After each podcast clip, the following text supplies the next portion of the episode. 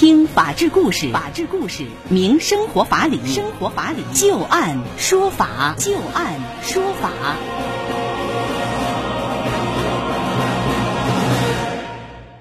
北京时间的十八点零三分，您现在正在关注收听的是石家庄广播电视台农村广播，在每天的傍晚六点到六点半为您带来的旧案说法，我是志金。我们会在每天的节目当中就一些真实发生的案例来邀请我们的法律顾问，帮助大家分析其中所蕴含的法理和人情。在今天节目当中，我们将会连线的法律顾问是张玉柱律师。在今天节目当中，我们重点要和大家聊两个话题：陌生人强拦婚车索要红包，这究竟是？一种什么样的行为？租客明明知道房子不能够转租，还和二房东签订了协议，那么这个租房的协议还有法律效力吗？那接下来我们就来详细了解一下。先来看第一个案例，最近。河南省公安局是发布了一则警情通报啊，说长假期间在当地某城区发生了多名老人强行拦截婚车，并且索要财物的警情。而经过调查，公安局已经将多次参与到拦截婚车索要财物的陈某和高某抓获，并且对于陈某以涉嫌寻衅滋事罪依法刑事拘留，而对于高某则是以寻衅滋事处以行政拘留十五天。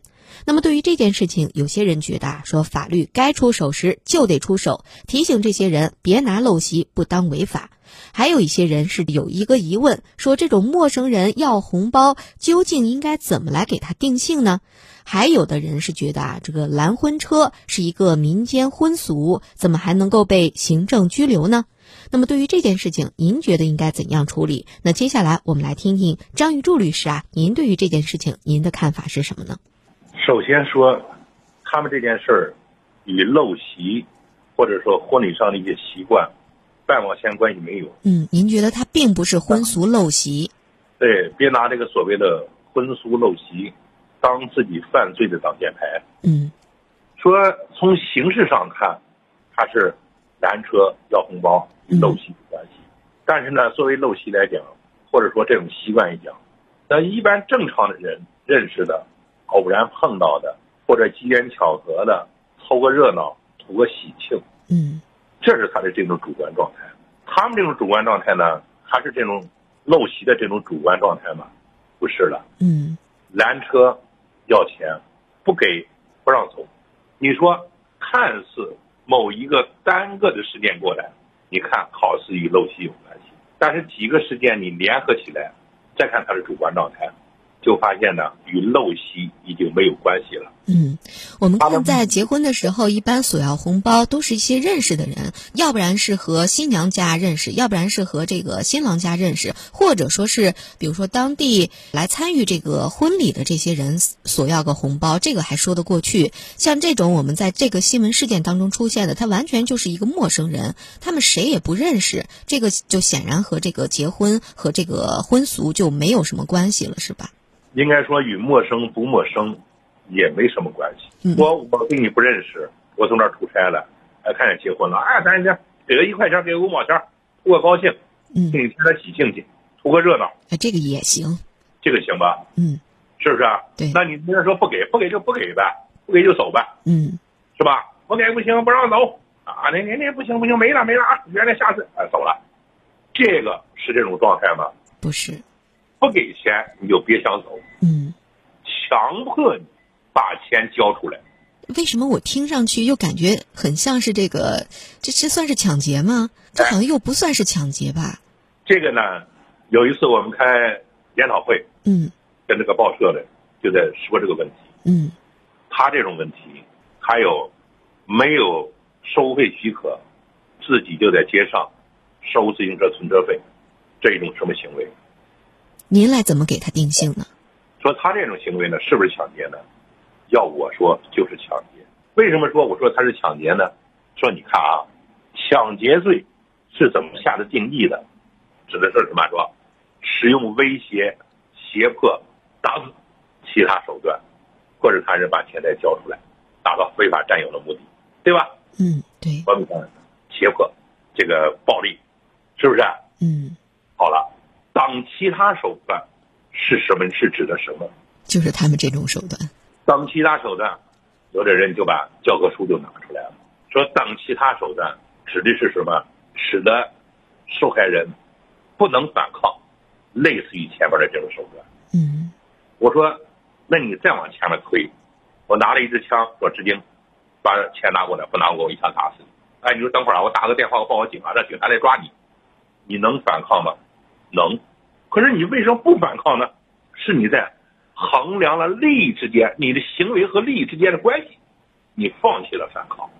嗯，所以说他这个呢，是当其他手段使其他人不能反抗，并非指的绝对不能反抗，而是指当事人在衡量了行为和利益之间，放弃了反抗的这么一个结果。嗯，可能很多人都会觉得大喜的日子是吧？不要给自己找不痛快。那索要的也不多，我就把这件事情过了，就算过了，是吧？所以说呢，你说这些人能反抗吗？我不就不给你，老子一脚把你踹飞，行不行啊？完全可以。嗯。但是呢，他就抓住了受害人这种心理，对，是吧？不去找麻烦，给几块钱我就过了，是不是？嗯。啊，抓住受害人这种心理，使得受害人在衡量了行为和利益之间的关系之后，放弃了反抗。你说他不是抢劫是什么呢？嗯嗯，而且这种事情也不算是少数啊。我记得在去年的时候就有这样的新闻，也是冲上了微博热搜。当时是好像是浙江长兴县的，也是有人就拦截这个婚车，说是不给就不让走。结果短短一个小时内就有五批婚车是被拦停了数次，造成这个路段的交通堵塞。当时涉事的这个人是被当地警方处以行政拘留四天。那张律师，您看在这个案子当中，我们今天开始说的这个案子当中是行政拘。留十五天，他这个是以涉嫌寻衅滋事罪把他们刑事拘留的，这个和您说的这个抢劫罪又不太一样了，是吧？这个寻衅滋事，嗯，如果他要是抢劫的话，无论钱多少，抢一分钱也得把他判刑。你寻衅滋事呢，还有个数量的限制，是吧？偶尔一次拘留，多了构成犯罪，嗯，所以他是个拘留，两者的差距当然很大了。其实呢，你把刑法规定的寻衅滋事你拿出来你看看，那上面列举的这些行为，和揣摩立法者的本意、立法本意来讲，与这件事情八竿子都打不着。所以说呢，寻衅滋事罪现在成了什么？就我们常说了，口袋罪，嗯，是吧？什么需要打击，就都往里边装去。嗯，其实这么做呢，打击了别人去不敢做了，这是没有问题的。但是呢，它丧失了法律的严肃性。那张律师，您看这种行为，在您看来，它就是已经类似于抢劫了，但是它是不是还不构成抢劫罪？抢劫罪没有钱数额的这种限制。嗯，只要有这个行为，就是构成了抢劫罪。你就构成罪，监狱里边待着去。嗯，为什么呢？抢劫罪它不只是要钱财，它的后果还威胁到当事人的人身和生命安全。所以说打击的力度是非常大的。那么回过头来就说，我们街边收自行车这个，他明明没有收费，他在那哎，自行来来来，停这啊，五块钱。你说你给我票没有？收费证我没有。哎，你因为不行，你就你就你就不要别的，就你走。他在这你说呢，使得人们第一，如果你不知道的话，你认为他是有收费权的，给他钱了，对，构成什么呢？构成诈骗罪。嗯，构成诈骗，当然诈骗罪的它有个数额限制。嗯，是不是？你说，如果你知道了不给他，他不让你停，你说他这是不是一个行为抢劫？我说绝对抢劫追究的刑事责任。嗯嗯。所以说，就说我在说一个问题，就这个问题呢，透过这个问题想说一句话：为什么这些老年人去做呢？不是流氓变老了，而是因为什么？法律的软弱，使得这些老人敢于去做流氓了。所以说呢，打击应该说从严。